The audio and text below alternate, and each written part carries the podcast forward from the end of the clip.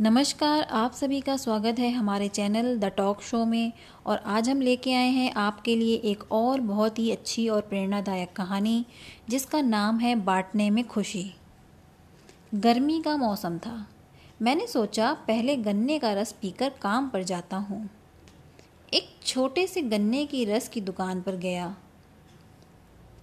वह काफ़ी भीड़ भाड़ वाला इलाका था। वहीं पर काफ़ी छोटी छोटी फूलों की, पूजा की सामग्री, ऐसी और कुछ दुकानें थीं। और सामने ही एक बड़ा सा मंदिर था। इसलिए उस इलाके में हमेशा भीड़ भाड़ रहती थी। मैंने रस का ऑर्डर दिया और मेरी नज़र पास में ही फूल की दुकान पर पड़ गई। वहीं पर तकरीबन सैंतीस वर्षीय एक सज्जन व्यक्ति ने पाँच सौ रुपये वाले फूलों का हार बनाने का ऑर्डर दिया। तभी उस व्यक्ति के पीछे एक दस वर्षीय गरीब बालक ने आकर हाथ लगाकर उससे रस को पिलाने की गुजारिश की। पहले उस व्यक्ति का बच्चे की तरफ़ ध्यान ही नहीं था। जब देखा तब उस व्यक्ति ने उसे अपने से दूर किया और अपना हाथ रुमाल से साफ़ करते हुए, चल हट करते हुए उसको भगाने की कोशिश करने लगा। उस बच्चे ने भूख और प्यास का वास्ता दिया। वो भीख नहीं मांग रहा था, लेकिन उस व्यक्ति के दिल में दया नहीं आई। बच्चे की आँख में आँसू भर आए और वह सहमा हुआ था। भूख और प्यास से लाचार दिख रहा था। इतने में मेरा ऑर्डर दिया हुआ रस आ गया।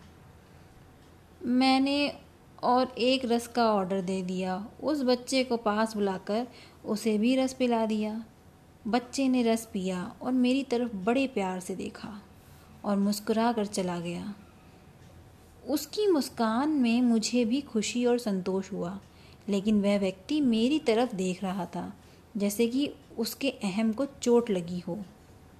फिर मेरे मेरे करीब आकर एक स्टूल पर वो बैठ गया और उसने कहा, आप जैसे लोग ही इन भिखारियों को सिर पर चढ़ाते हैं।